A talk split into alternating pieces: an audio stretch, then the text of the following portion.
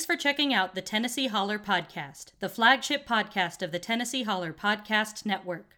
Subscribe to and support the Holler at w w w dot t n holler dot com to help us fearlessly yell the truth about Tennessee. And be sure to subscribe to the growing family of Holler podcasts while you're there. You can also follow the Holler on Facebook, Instagram, and Twitter at the T N Holler. Tennessee, Tennessee, Tennessee, Tennessee, Tennessee, Tennessee, Tennessee. Tennessee. Lord, I've really been real stressed. Welcome back to a Tennessee Holler Facebook and Twitter live stream. We're t n holler dot com, at the T N Holler on Twitter and Facebook. We're also all over the state now. We added Murray County, Coffee County. We got hollers everywhere, so follow them. We appreciate all the support you've given us. You're the reason that we're able to do that. We also have podcasts. We're doing all kinds of stuff, so thank you for all the support. I'm here with Representative Mike Stewart. Mike, how are you today? I'm great. Thanks for having me on your show. We're a little better today, right? I mean, some Absolutely. good news that better. came in last night. Uh, I, I we were just talking about, you know, the status. In my opinion, it's done. I've seen it called by people, you know, that Ossoff and Warnock both won, which takes the gavel out of Mitch McConnell's hands. What's your feeling, your just first blush reaction upon that good news? I think it's great, obviously. And, uh, you know, McConnell uh, was one of the key architects of the infrastructure of obstructionism uh, that was put into place to block President Obama. And uh, it was very difficult for President Obama during a time of economic crisis to kind of maneuver when he literally had uh, McConnell leading the Republicans to block him at every turn, even during a time of, you know, near depression. Uh, if you recall, when he was trying to rebuild the economy, uh, the Republicans not only contributed nothing meaningful, but actually spent their time criticizing everything he was doing. Uh, when he had come in, you know, the house was already on fire and he was handed the task of trying to put the fire out. And they just stood by and and uh, did everything they could to stop him and make him unsuccessful. Now, uh, in many instances, he was able to get around them, but it was very difficult. And we all remember those difficult times. So here we have at least uh, the majority. You know, obviously, President Obama had that in the first two years and then we lost it. Uh, That's critical because it will not prevent, of course, Republican obstructionism, but hopefully it'll limit it. It'll give the Democrats, and particularly President Biden, Vice President Harris, an opportunity to push their agenda. And uh, and certainly is a lot better than having a Senate majority of Republicans. Uh, so we should all be happy today. Another thing that's great, obviously, is the turning of Georgia into a blue state is a almost transcendent event in American politics, Texas to follow. You know, the Republicans are doing, the modern Republican Party, which, as I say, has shifted over the past twenty-five years from a legitimate voice for conservative Americans, which I have disagreed with, but which was a legitimate voice, an honest voice for the aspirations and beliefs of conservative Americans, to really more of a of a sort of political organization that we see in other countries, but not the United States of America, which is an elite party that will do anything, uh, tell any lie, uh, take any action, however completely inappropriate, just to ensure that the, the most powerful and wealthy Uh, supporters of theirs can cling to their power. It's the sort of thing you see in countries like Paraguay, that you see in failed states. It's not been the sort of thing historically that you've seen in the United States of America. And uh, McConnell's been at the center of that.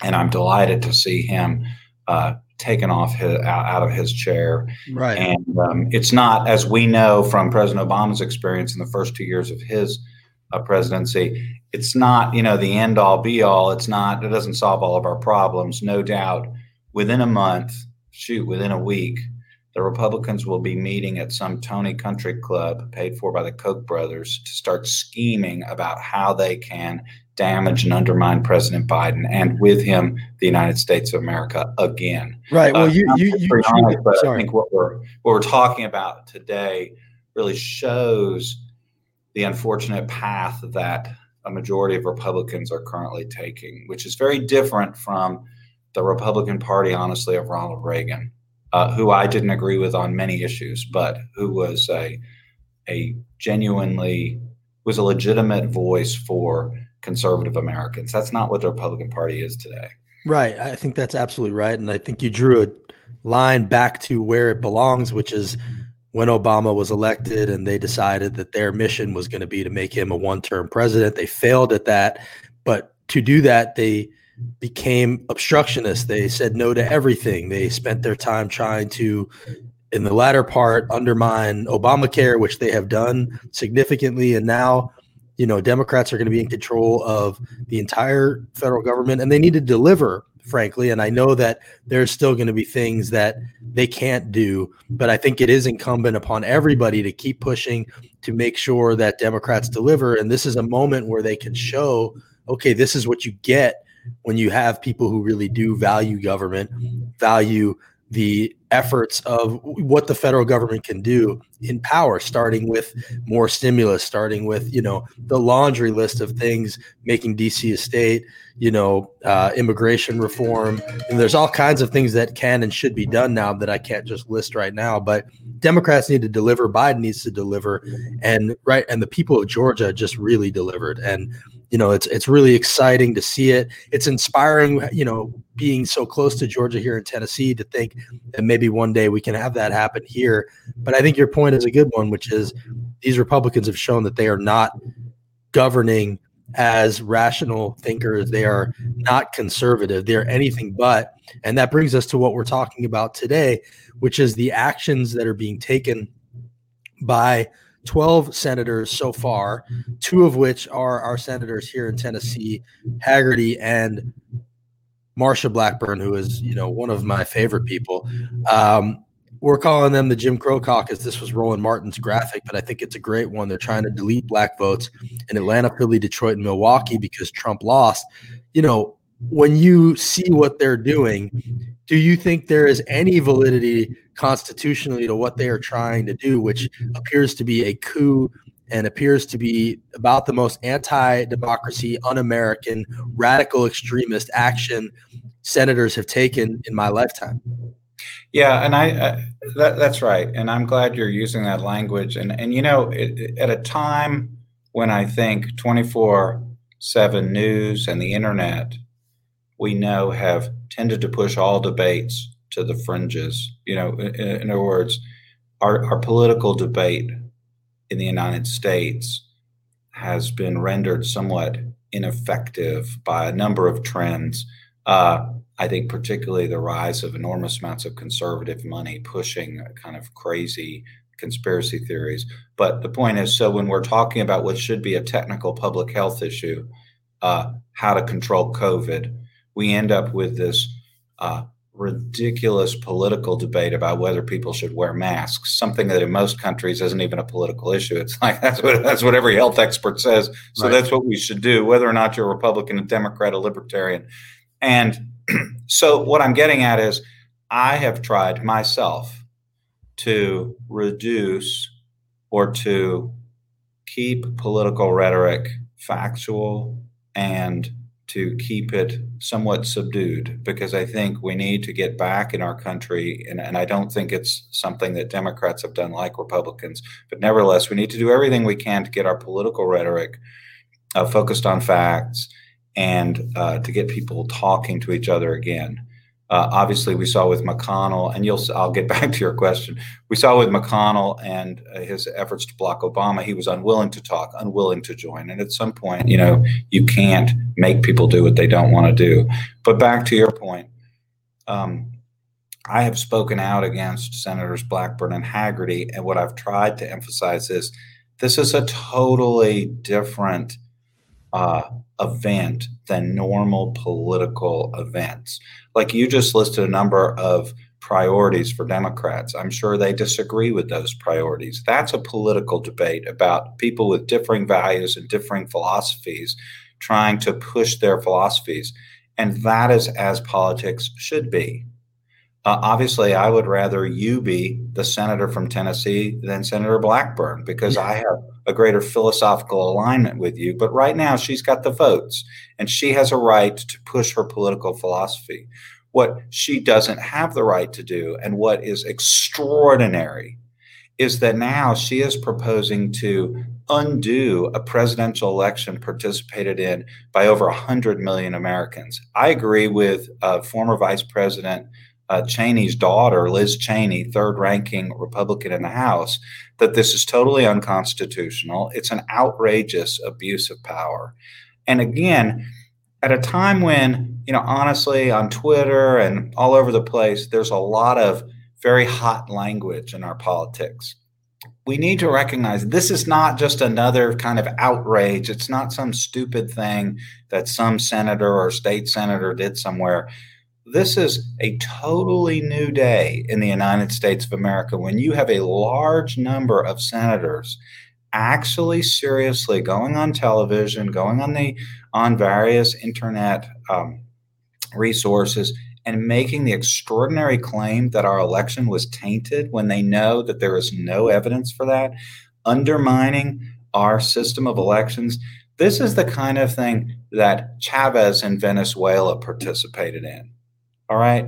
I mean, and we could point to right-wing and left-wing dictators and tyrants uh, who have taken these sort of acts and have questioned the validity of elections that are valid and have tried in every way to maintain their own personal power in the face of the will of the people. That's what these senators are doing. It is the most outrageous political act by a congressman or a senator that I've ever witnessed in my entire life. It is totally un-American. And it really calls into question whether Senators Blackburn and Hagerty have the personal integrity and really the basic understanding of our constitutional system to serve.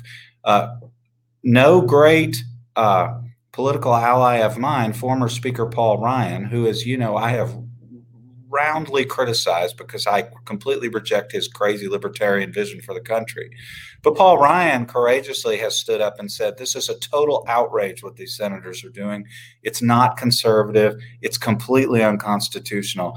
People should really focus on this because not only Democrats, but Republicans should take steps to sweep these people out of office at the first opportunity. To me, both of these senators have demonstrated they're really not suited to the job that the people have given them. I don't blame the people. I, I'm sure most Americans that voted for Senators Blackburn and Hagerty never thought that they would be the types of people who would just toss the Constitution in the trash can when it was politically convenient and when they wanted to pander to certain members of their base.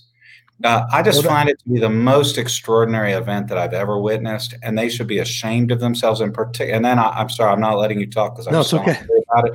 But particularly Hagerty, who's a lawyer who graduated from Vanderbilt Law School. What an embarrassment for that law school that he is a graduate, that somehow he managed to thread his way through his coursework at Vanderbilt Law School and didn't gain even a basic understanding of how our system of government is supposed to work. It's just ridiculous. And what's sad is, you know, in their public announcement, they basically wink to their more thoughtful supporters and say, look, we know this is all baloney. What they say is they, they don't cite a single piece of evidence of fraud because there is none. And what they say is, Uh, well, we've received a lot of calls from angry people and we're trying to express their views, which is a way of saying to their more sophisticated supporters, look, we know we're just pandering and this is all baloney.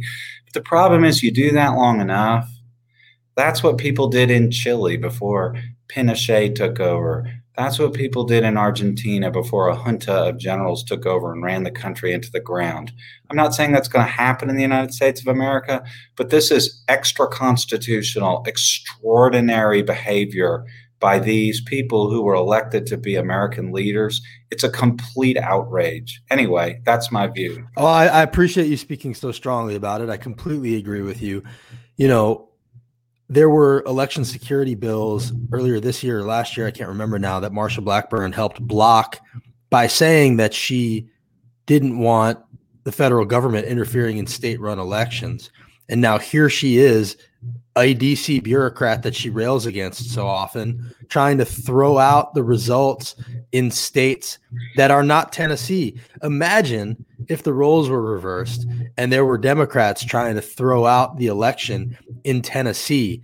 It is so hypocritical. And yes, Hagerty has signed on, and they're obviously being sycophants. And, you know, they've made the political calculation that this is going not going to hurt them in the end. And who knows, they may be right about that. But I just wanted to play for you. This is Marsha Blackburn saying that she doesn't want federalized elections as she tries to federalize an election. That is the model that we are using.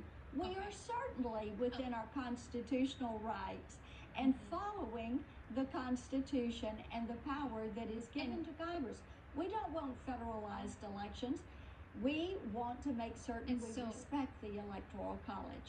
That's great for you to pull out that clip, because it just undermi- underscores what total hypocrisy she's right. engaged in. Yeah, it's just complete and total hypocrisy. And, you know, that's kind of Marsha's M O. That's how she that's how she acts. She's always, you know, calling things what they aren't. She names bills when they're the opposite of what they are. She's not fighting for the people. And your letter, this is your letter. I'm going to pull it up right here. It said, many citizens in my district would be very interested to know what evidence you're relying on. Uh, do you expect an answer to your letter? You know, sadly, I don't. And here I sent it to both senators, faxed it to their offices. It's been in the press. They know it's there. Um, hilariously, Hagerty was on a uh, conservative talk show yesterday, I'm told. And uh, someone read to me his long explanation uh, uh, for what he was doing. And, of course, it makes no sense because there's no legitimate basis for it. And even in that long explanation in a friendly environment, he was not able to or willing to identify a single actual act of fraud that would have any impact on this election. Um, you know, the point is the, there are systems in every state to ferret out election fraud. These systems were made available to the Republicans as well as the Democrats. President Trump exhorted his lawyers to, to overturn every stone, use every opportunity. His problem is that the courts, thankfully, in the United States of America are apparently still reality-based. So you had a bunch of judges in, in what was a very important event in our history, a bunch of judges, both Republican appointees, Democratic appointees, personally Democrats, personally Republicans, a bunch of judges, since they are judges and are used to dealing with actual evidence, rejected all of these claims of fraud because there was no basis for them. Right. Anyway. Right. Uh, and, and, and, you know, what I enjoy is that he still tried to thread the needle of saying it was rigged, but also trying to encourage them to vote in the runoff using the very same system. And in that same system, saying it won't be as rigged because there's only one election. So the focus will be on that election. But here we have the same result. They lost anyway. So you would think that a thinking person would stop and go, hey, if there was no fraud last night and we got the same result, then maybe what they're telling me is wrong. And maybe that's true for all these six other states also. And obviously, we're just not in a place where these people are trying to reason. We're not dealing with logic. But what I would be curious to know is, what do you think happens to the Republican Party from here? If you were to project out even two years or ten, however far you want to go, what happens next? Is it that Republicans who are not Trump sycophants win their party back, realize that he has actually cost them the presidency, the House, and the Senate in four years, and do their part to take their party back? Or has he so won over this party that there is no home for them anymore, and they are now a, a people without a home? Like, I almost feel like maybe if they do try to win their party back, if their donors do take a stand, there is a world where he goes and tries to create a Trump party out of this. Okay, I have two thoughts about that. First of all,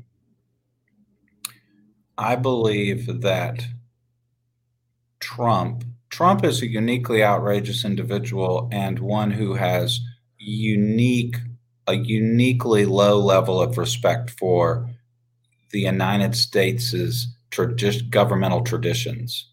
You know, Richard Nixon, uh, in nineteen sixty, lost a close presidential election.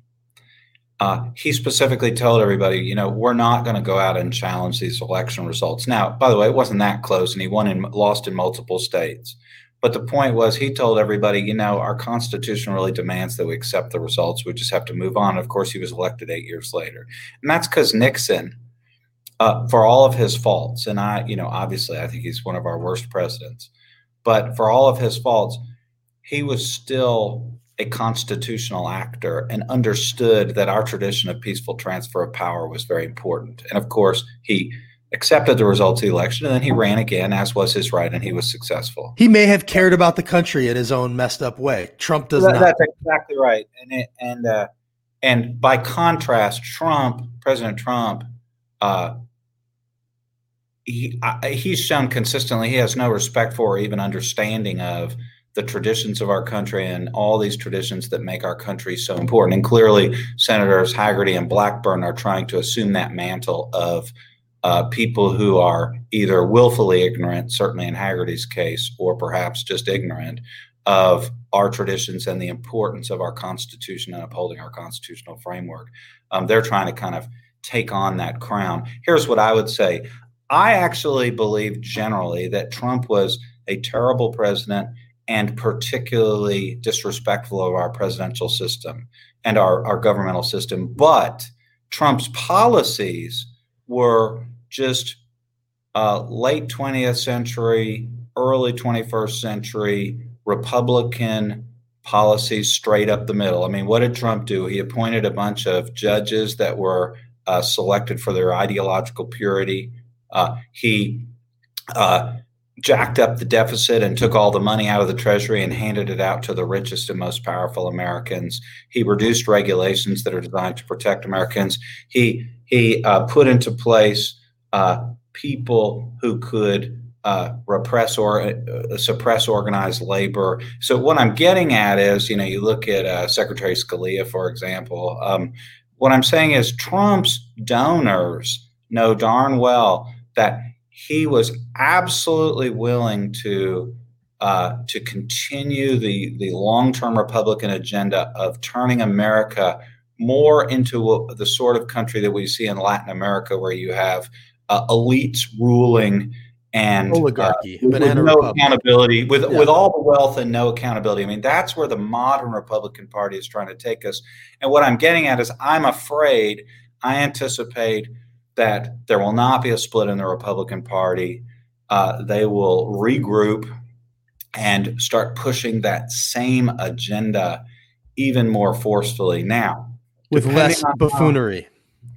That's right. That, that, that, that's exactly right. And perhaps with less outright and open disrespect for our traditions and the laws. Right. But, he, he made the mistake of of saying these things explicitly when they we, they've been saying them, they've been doing them implicitly for decades, as we saw with that tape. I'm, his name is escaping me, but with the way they used to basically, you can't just say the N word, you have to say states' rights. And I forget that, who that, that was. Everybody knows what you're, everybody knows what you're talking about. So I'm not very hopeful that we'll have a split in the Republican Party. I will say, um, and you have to give kudos to future Governor Abrams, uh, for her work.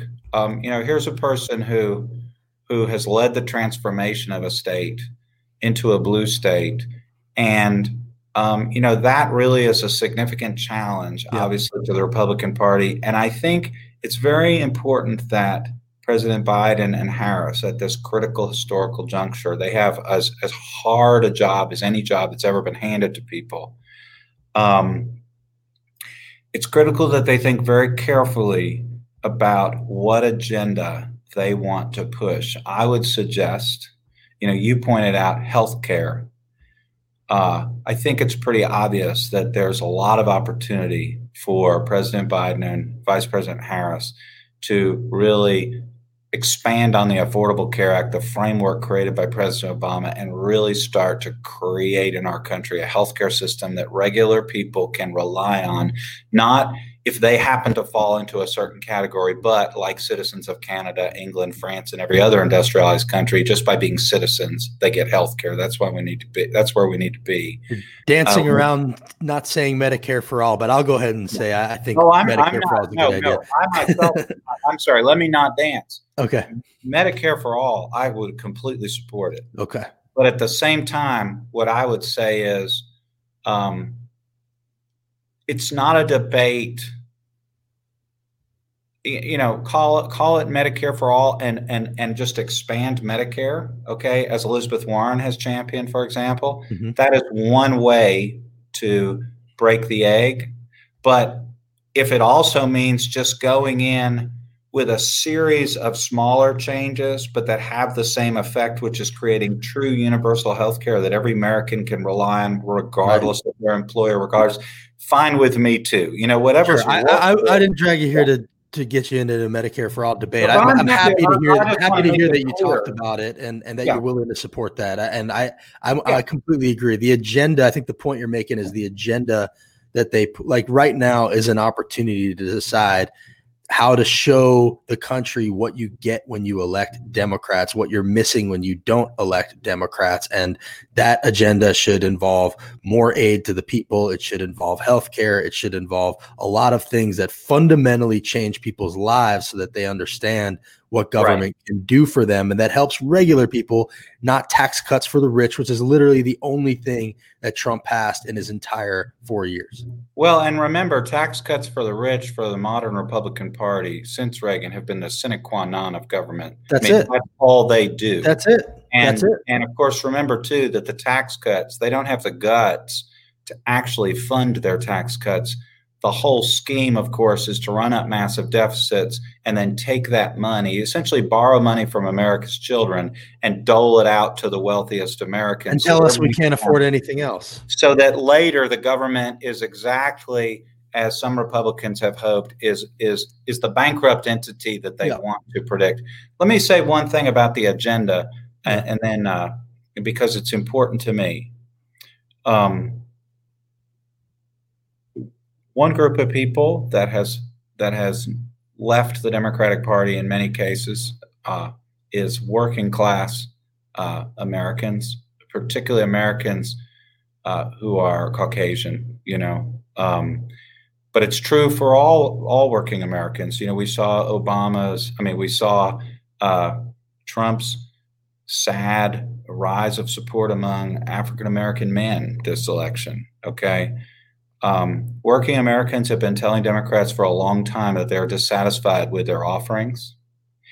And it is very important, although controversial, that the Biden administration deliver to labor. You know, in many cases, people don't like to talk about that um, because organized labor is controversial. Businesses don't like it, um, or many don't.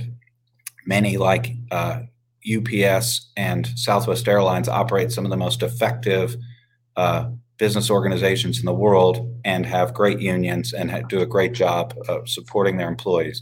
But my point is uh, that is an agenda item that has not been first and foremost uh, among the Democrats running the country for a number of years.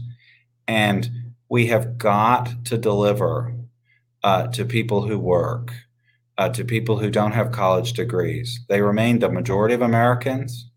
And, you know, in nineteen fifty, every person who worked in the United States knew that you vote for Democrats because they make your life better in a tangible way, not just at election time, but every Monday, Tuesday, Wednesday, Thursday of your life.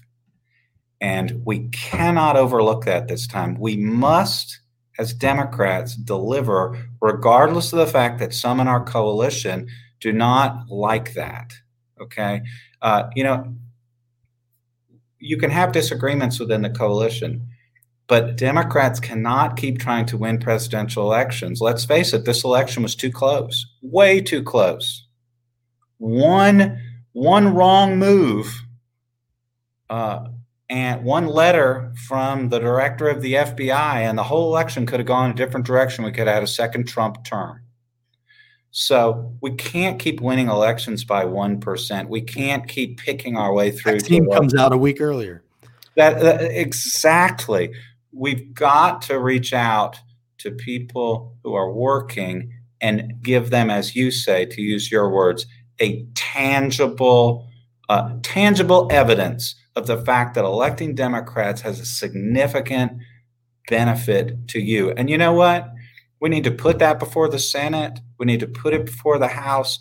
And if a cabal of Republican senators filibuster it, make them get down and debate. Make them get down and tell every working American that they're against them. You know, I think you made a, a point, which is that there may be some Democrats who are not as pro-union as they probably should be. And I always feel like, you know, that's really all you need to know about who they're fighting for. If they're fighting against unions and they're fighting against workers, it's because they're fighting for the donors. And, you know, that's really where the battle lines are drawn. And that should cross the aisle. That should shouldn't be a Democrat or Republican issue. Unions fight for all people and labor fights for all people. And, you know, that is an issue I think that needs to be centered a lot more than it used to be. Another thing that I just want to point out, and I'll let you right. know, and I know you're about to, is unions and the middle class go hand in hand. So the charts are very clear. They show that as unions have been attacked and labor participation has union participation has gone down over the last forty years, directly correlated is the share of the wealth controlled by the middle class. So the, the attack on unions has hollowed out the middle class. And this trickle down nonsense, the opposite of it is a strong middle class where you put money in people's pockets, they can spend it, and that's how you grow an economy. So those are just two fundamental differences in how Democrats and Republicans look at the way the economy should grow. And I think it's something that should be asked of every single representative, every senator is, do you stand with labor? Do you stand with unions? And I think, Mike, you're right to bring that up and make that a central point here.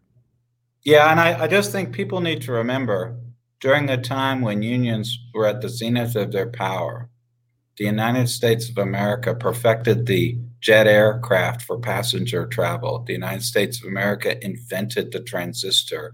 The United States of America invented the personal computer. The United States of America led the technological revolution in virtually every area of human existence. And the economy grew. That's right. So you can have, listen, I'm a person, okay?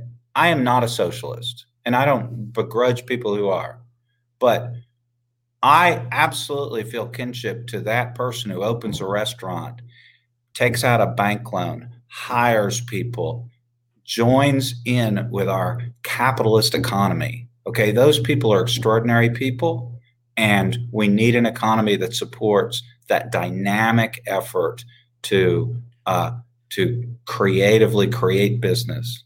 But the point is, the notion that organized labor and labor Uh, hinders that process. That's just a bunch of nonsense that's been promoted over the last thirty right. years.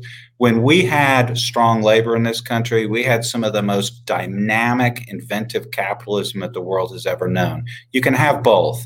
And so, so the point is, to the entrepreneur, be an entrepreneur. Go out and invent something big, uh, as Americans have been doing since the advent of our nation. Um, you know, we live in an extraordinary country. Remember, we invented the airplane and we invented the personal computer. People in other countries must look at our country and think, how do they do it? Yeah, and you look, you bring these things up. You know, I think people don't realize what hand the government has in these things. The government Absolutely. Had a hand in research and development. Look at the government is now giving us a vaccine. You know, Governor Lee just announced one hundred million dollars for an early childhood education program. That's federal funds. So, you know, this notion that anything the federal government touches automatically becomes socialism, it's such a boogeyman. It's been going on for decades and centuries even. And, you know, it's it's something like we just – we got to stop being afraid of them saying that, because they're going to say that no matter what. They're going to well, say and, about everything. And look what we've seen during the recent administration. I mean, what we've seen is an illustration of how with terrible leadership, uh, even some of the most effective governmental institutions in the world can fail. I mean, the United States, uh, there's a huge article in the New Yorker this month about the failure of our COVID strategy. There was no country more well-positioned to deal with COVID than the United States of America. Uh, we had the warning. We have a massive healthcare infrastructure. We have the best medical schools in the world. We have uh, the best scientific infrastructure in the world.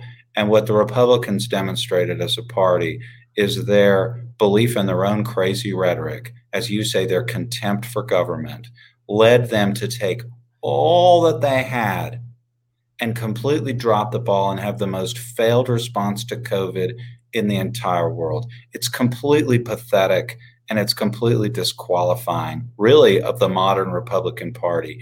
You know, had Harry Truman been president or Barack Obama been president when uh, COVID struck, I imagine our deaths would have been reduced by a factor, uh, by tenfold, because they would have uh, simply used the normal resources at their disposal to do everything they could to respond to this grave threat to the United States. It would be as if after the, the, the Trump response to COVID would be like Franklin Roosevelt after Pearl Harbor was bombed, issuing a statement attacking Republicans for some sort of political grievance or nonsense. Or saying, look at all these people that weren't killed. Right, exactly. I mean, it's, just, it's, just, it's so ridiculous. It's I, I, the thing that, go on and on. I, I, you know, the thing that I always go back to is like, how many different ways do they need to tell us they don't actually believe in the government? Like, why would you put them in charge of something they don't believe in? This is a graphic we made, nothing against atheists, but you wouldn't make one a pastor of your church. Why do we keep electing Republicans who don't believe in government? It makes no sense. And they're all guilty of it. They all rail against it. Even in this pandemic, they're saying we've learned the government doesn't do anything. Meanwhile, you know, they're taking the vaccine, they're cashing their stimulus check that's coming from the government. And we are one of the most federally dependent states in the entire country while we rail against the federal government. It's sort of like, you know, shaming or debt shaming your parents when they're still paying your rent. And, you know, it's got to stop. Uh, the COVID response, just as the last thing, and then I'll get you out of here. You know, I know that we've talked time and again about the testing. You know, you went to a testing site, you were early on admonishing Lee and the government about their response. It seems like we're going through the same thing with the vaccina- vaccinations. We've seen lines all over the place. We made national news in the New York Times for Tullahoma, having elderly people standing in line for hours and then turning them away.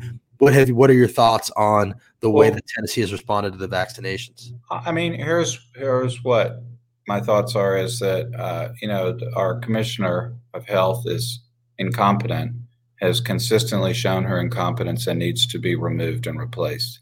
Um, you know, this is two thousand twenty-one.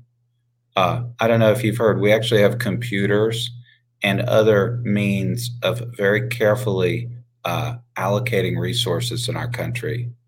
Uh, that you know, you know, it's been sixty-five years since auto manufacturers lined up at warehouses to pick up parts, and the reason is because they use the technology we have to very carefully allocate resources so that they're available when needed and not before or after. So obviously, if the health department was doing its job, it could organize the distribution of vaccines in a way that would greatly reduce or eliminate lines and ensure that the people who needed the vaccine could get it immediately. And this idea that you basically hold essentially like an old-fashioned auction to hand out vaccines, it's completely incompetent and ridiculous. And uh, I, I got to say, I just don't understand the Lee administration's approach to this entire process, because even... let's take politics aside, all right? There are certain issues in COVID that inexplicably have gotten caught up in politics, and that's a story more about how our country is having all these political problems. Um, you know, Governor Lee, as much as anybody, has been burdened by having the worst president in United States history, uh, issuing pronouncements that are ridiculous. And, and you know, obviously, uh, if you or I were governor, we would just ignore them and do what was right. But you know, that's that's a political problem. Um, but but I don't even understand within the framework that Governor Lee has created why his administration just consistently fails. Like, what's the explanation for taking six months to kind of rustle up contact tracers when it could have been done practically overnight? Because they, they seem to think that ignoring the problem is leadership, that minimizing the problem is leadership. The way he used to say, you know, the storm is passing. He said it every day for like, you know, yeah. a month and a half when this thing started. That's not leadership, just wishing it away. And, you know, I, I worry that it goes back to, and I have no problem with anybody of, you know, I, I'm, I go to temple, like believing in God, having faith, all of that. But I do think that when you you know, there are times when people who his entire worldview comes through faith, faithfulness, you know, that they, they use it as a crutch. And I don't think that that's actual faithfulness. I think using faith as a crutch and just, you know, hoping things go away, you know, faith without works is dead, and, and you have to put in the work. We God has given us the tools also to fight this stuff, and, and you have to use them. Just wishing it away is not the answer. Yeah, and I, I think I hope that's not the reason, but, you know, it's worth speculating. Uh, you know, I think the thing that's so concerning, I guess, is, you know, we live in a state with just almost unlimited resources. The leaders of virtually every country in the world would love to have the University of Tennessee and Vanderbilt University and the University of Memphis in their countries. You know, the leaders of virtually every country in the world would love to have Hospital Corporation of America headquartered in their country, because these are vast, hugely powerful resources that can be brought to bear. And what we're just not seeing, in my view, from the Lee administration is a recognition for the need for dynamic leadership to address this problem. And I, I just like the lines. Look, I'm not a healthcare executive. I'm not uh, a healthcare manager, but I think you don't need to be to understand that with proper accountability and proper planning, you could distribute the vaccines in a rational way that would prevent those lines. Everybody knows that.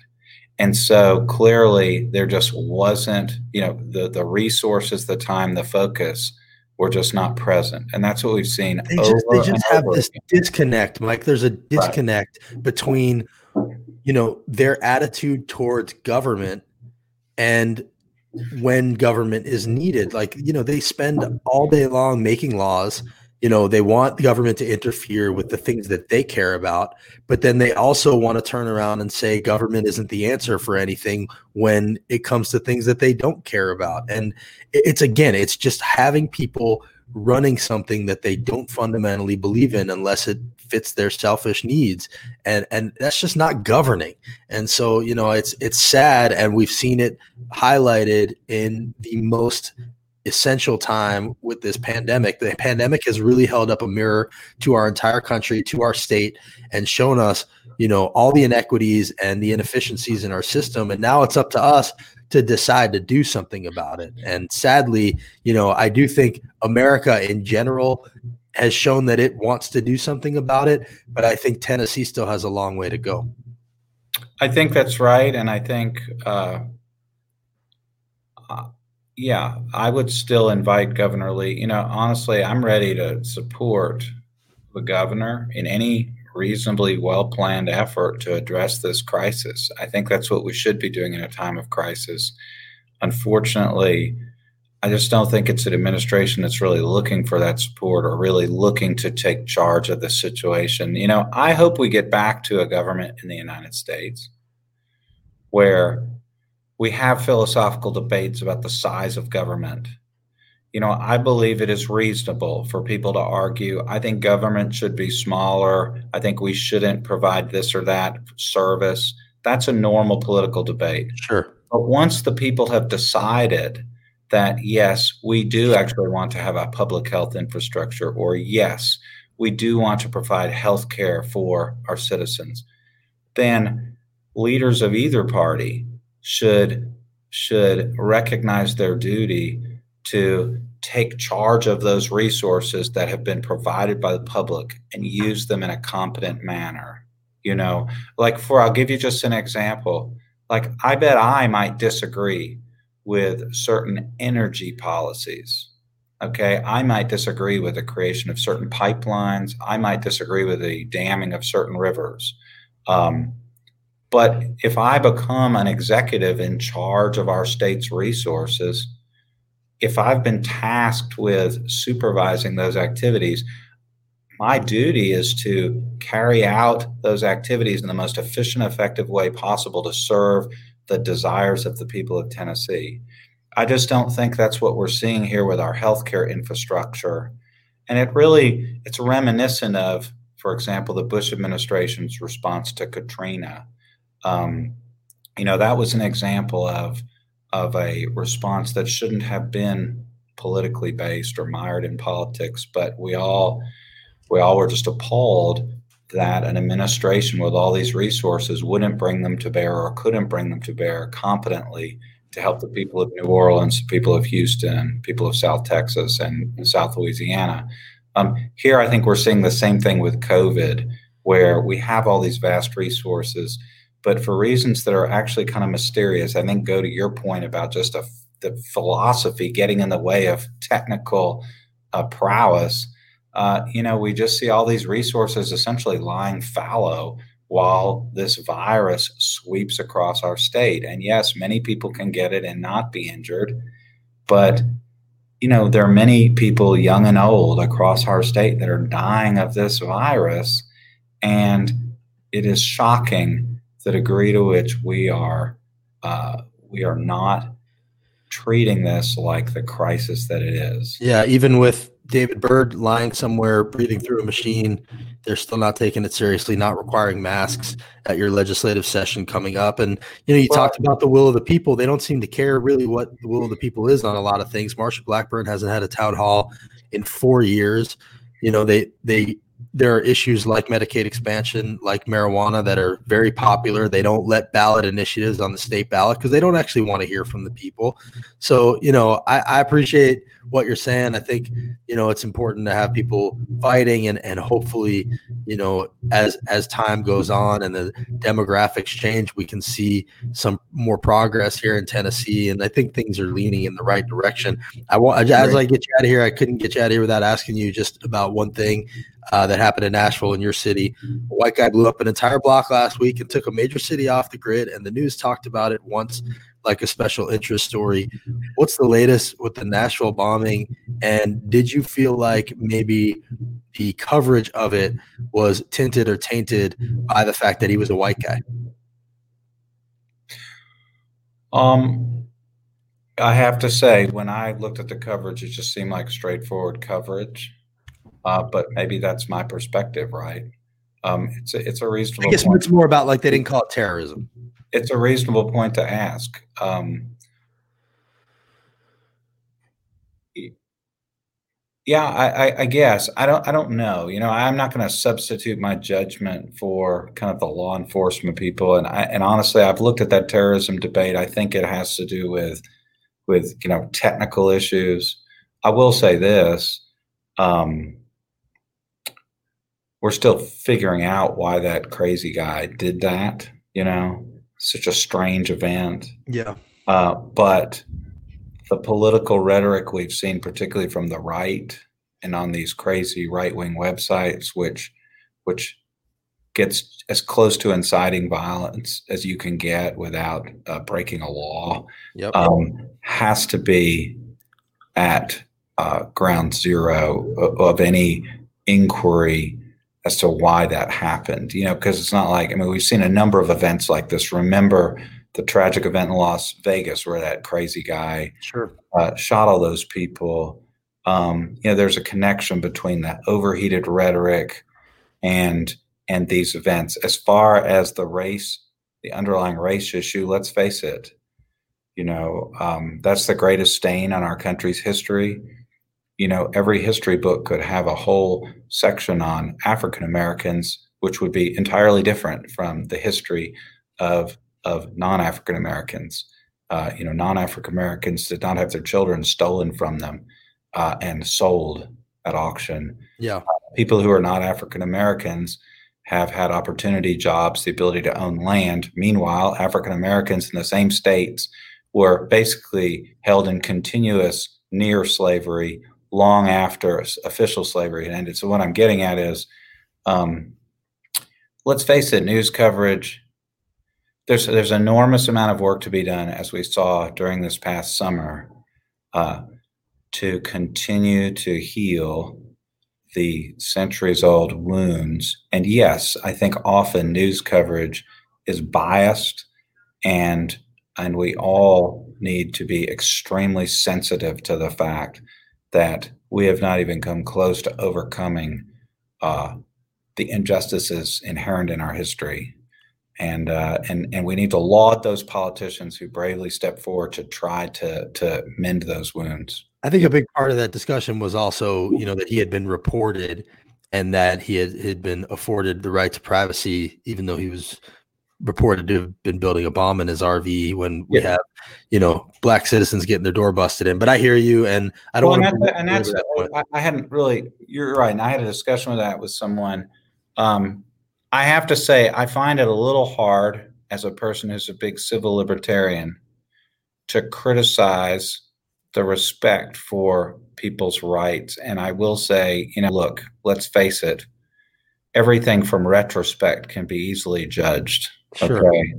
Um, the the answer or one one answer to all of that is that thankfully we're we're moving beyond the age of no-knock warrants. Uh, which have led to countless deaths throughout the country. Are they probably legal here? What's that? Are they legal in Tennessee? They remain illegal in certain instances, but they should not be. Right. Okay. Yeah. yeah that's you know, the weird. point is, the point is, I think we've seen in the balance, everybody has recognized um, that that sort of event should be an extraordinary event when you're facing an act of potential terrorism. I mean, I think all citizens would agree. Had we known. Had there been more evidence that the guy was really building a bomb, okay, um, it would have been justified to go in and inspect his premises, okay? Didn't happen, should have. It's a tragedy that it didn't. Thank God, uh, you know, loss of life was minimized. Um, but but the point, the point, the overall point being, um, Yeah, you know, what, what should happen is the rights, civil rights of every single Tennessean should be respected. And hopefully we've we won't be reading next week the story about an African-American family uh, where they're even reduced, you know, where an African-American family is uh, uh, suffering from a no-knock warrant or an aggressive uh, violation of their civil rights. You know what I'm saying? Right. I guess that's the, the overall lesson is not – Uh, let's focus on what should be happening. More. Yeah. yeah, that's right. The overall lesson is is people's property rights and their rights to privacy in their own homes should be generally inviolate. Uh, they should be respected. In the case of the bomber, obviously, it looks like there should have been further investigation there, but we shouldn't allow that failure to lead to reducing people's rights. I will. I will grant you that, I, but I yeah. will say that I. do feel that if the similar report had been made on a Muslim man, that door might have been busted in. So I would just, well, you don't have to say that. I can say that. It's a, it's a fair point. And I think, I think uh, bottom line is generally in our country, we need to have fewer doors busted in. Gotcha. Uh, the, the other thing I want to mention is you're actually more right than I think you even realize about the rhetoric. And, you know, it's come out that the bomber had sent writings about a belief in aliens and lizard people to a bunch of people.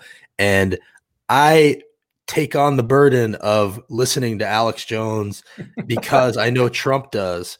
And so I want to hear what he says. And a lot of times Alex Jones will say something, and then two weeks later, or even a few days later, I hear Trump say it all along this whole thing about the election and stealing it and the signatures. Alex Jones has been saying this all the time, Steve Bannon too, but Alex Jones regularly talks about lizard people. Lizard people is an Alex Jones thing. He says it. If you, you can look up his transcripts, he says it every week. So this thing that he said about lizard people, that's a very specific thing.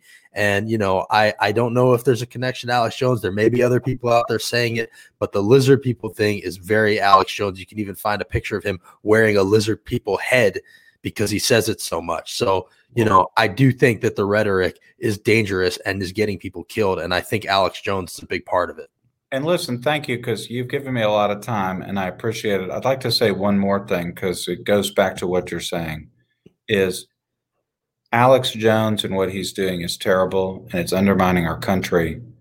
Um, but it's it happens and it takes on its power because you have people like Senator Blackburn and Hagerty who are taking the mantle of their office and giving all of these crazy claims credibility. And again, I think people need to step outside of our normal political debate. If you're a conservative, I don't know if conservative people are watching Tennessee Holler. Perhaps they're doing Oppo. Okay, they are. But, um, you know, I was on uh, Channel five last night talking about the same thing uh, with some conservatives, some liberals. This is, should not be a liberal or conservative issue. If a bunch of Democratic senators uh, try to overturn a presidential election that's legitimately uh, won by a Republican, then they are violating their constitutional obligations, and they really are disqualifying themselves from serving. Barbara Boxer, I understand, and I remember this now, challenged the two thousand four election. That was wrong. She was totally wrong to do it. I believe I said so at the time. Um, because it doesn't matter that your person doesn't get elected. You know, we don't, our political agenda, it, we're not entitled as Americans or as political leaders to press our political agenda regardless of the people. It's completely antithetical to everything, every principle that our country has. It also wasn't married to an actual effort by the candidate to steal the election. So, well, no, no, no, I agree. It's a totally different issue, but it should be said. Yeah, okay? Sure. It's wrong for Democrats. It's wrong for Republicans. Democrats have never done this. There's never been any serious effort to overturn a presidential election. I'm not comparing them. Right. What I'm saying is, if Democrats were doing this after a presidential election that elected a Republican, it would be just as bad. The bottom line is the people rule this country. The political leaders do not. And what Hagerty, what Senators Hagerty and Blackburn are doing is not normal bad politics. You know, they have bad policies they push all the time. I criticize them. That's politics. Okay, this is different. This is essentially sanctioning a coup in the United States. That's something that crazy wackos on the internet may want to do. It is not something that sitting senators should ever be involved in. What they are doing is just the most outrageous act of political irresponsibility that I think I've ever witnessed, at least from a senator. And um, they, they can't be condemned too much for what they're doing. And they know what they're doing is wrong. I would also say thank you to Senator Corker for speaking out and saying this is ridiculous and wrong. And uh we have a number of Republicans speaking out, and it's really important that people of both parties speak out against this.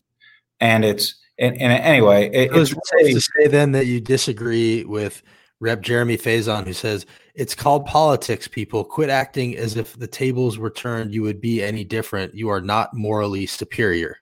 Yeah, he's totally wrong. Representative Faison is completely wrong. It's not politics. That's the point. Politics has already occurred. And regardless of the desires of some Americans, Joe Biden and Kamala Harris have won the election. Okay. And so uh, they are entitled to rule. It is not regular politics. It's a complete departure from regular politics. And, um, and every American should condemn this. And I'm glad to see that some brave Republicans have stepped forward, broken with the, the more crazy, uh, Uh, groups in their party and said what we all know to be true. It, it's a dangerous, dangerous uh, endeavor that Senators Blackburn and Hagerty are engaged in. It really demonstrates that they're not the right people for the for the offices that they hold. Uh, and um, hopefully the next elections in each case will take care of that. But uh, they should be ashamed of themselves. It's totally outrageous behavior on their part.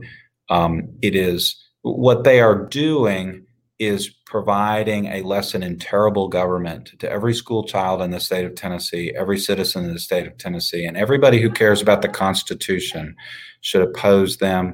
Again, look, I serve in a legislature dominated by Republicans. Oftentimes, I don't get what I want. I criticize them, but I never suggest that uh, Representative Lamberth, Representative Sexton do not have the right to their offices simply because I disagree with them. If I don't like them leading the legislature, then I need to get more people to vote Democratic and vote in Democrats. But until that day occurs, the elected officials that are there have the right to exercise their power in a legitimate constitutional way. And I would never go on T V and say Cameron Sexton uh, is his election should be overturned unless there was some true evidence of, you know, some nefarious fraud. as established in a court of law by the appropriate procedures. So what they're doing is completely irresponsible. It's a complete departure from the American way. It, it can't be emphasized enough. And I say that only because we have a lot of debate in politics. This is not a normal debate. We are not here debating whether we should have expanded healthcare or not expanded healthcare. That's what politicians do. This is an instance in which some irresponsible politicians have completely abdicated their role as political leaders and protectors of our longstanding democratic traditions. It's just totally outrageous. They should be completely ashamed of themselves. And it calls into question whether there's any act that either of these senators would not take in order to preserve their own political advantage. It really calls into question whether, you know, it calls into question ultimately their personal integrity as political actors, uh, because they're just to, to think that they would undermine a presidential election for no other reason, just to pander to their base. I mean, it's appalling. Anyway, I just say that because we have a lot of hot rhetoric in our society today. This is a different game that they're playing. It is it is an, a, a terrible precedent they're setting, and um, it just can't be condemned in strong enough terms. Thanks, Mike. Thanks for doing this, and uh, Thanks. good, Thank good luck in the legislature or the, the session coming up next week. We'll be watching. Appreciate it. Thanks. Thanks. So that's Mike Stewart. Uh, I see that there's still a bunch of you here. Appreciate you guys watching with us. You know, Mike always speaks his mind, which I appreciate. And so I wanted to have him on here to talk about his letter. He's completely right about what these Republicans are doing. It's an absolute joke. It's gross. It's not normal politics. They are, you know, making a political calculation, and it's one that we should not soon forget. Uh, but in good news, we do have Senate Minority Leader Mitch McConnell to look forward to, a powerless Mitch McConnell. That will be a lot of fun. And as John Favreau says, in just four years, Trump cost the Republican Party the House, the Senate, and the presidency. And Lindsey Graham knew it. He, four years ago, said, if we nominate Trump, we will get destroyed and we will deserve it. And this is them getting destroyed. So thank you guys for watching. We'll be back tomorrow for our Holler Hour. And you know, I appreciate you guys doing this. I appreciate all the support. Subscribe and support if you can, and we will see you soon.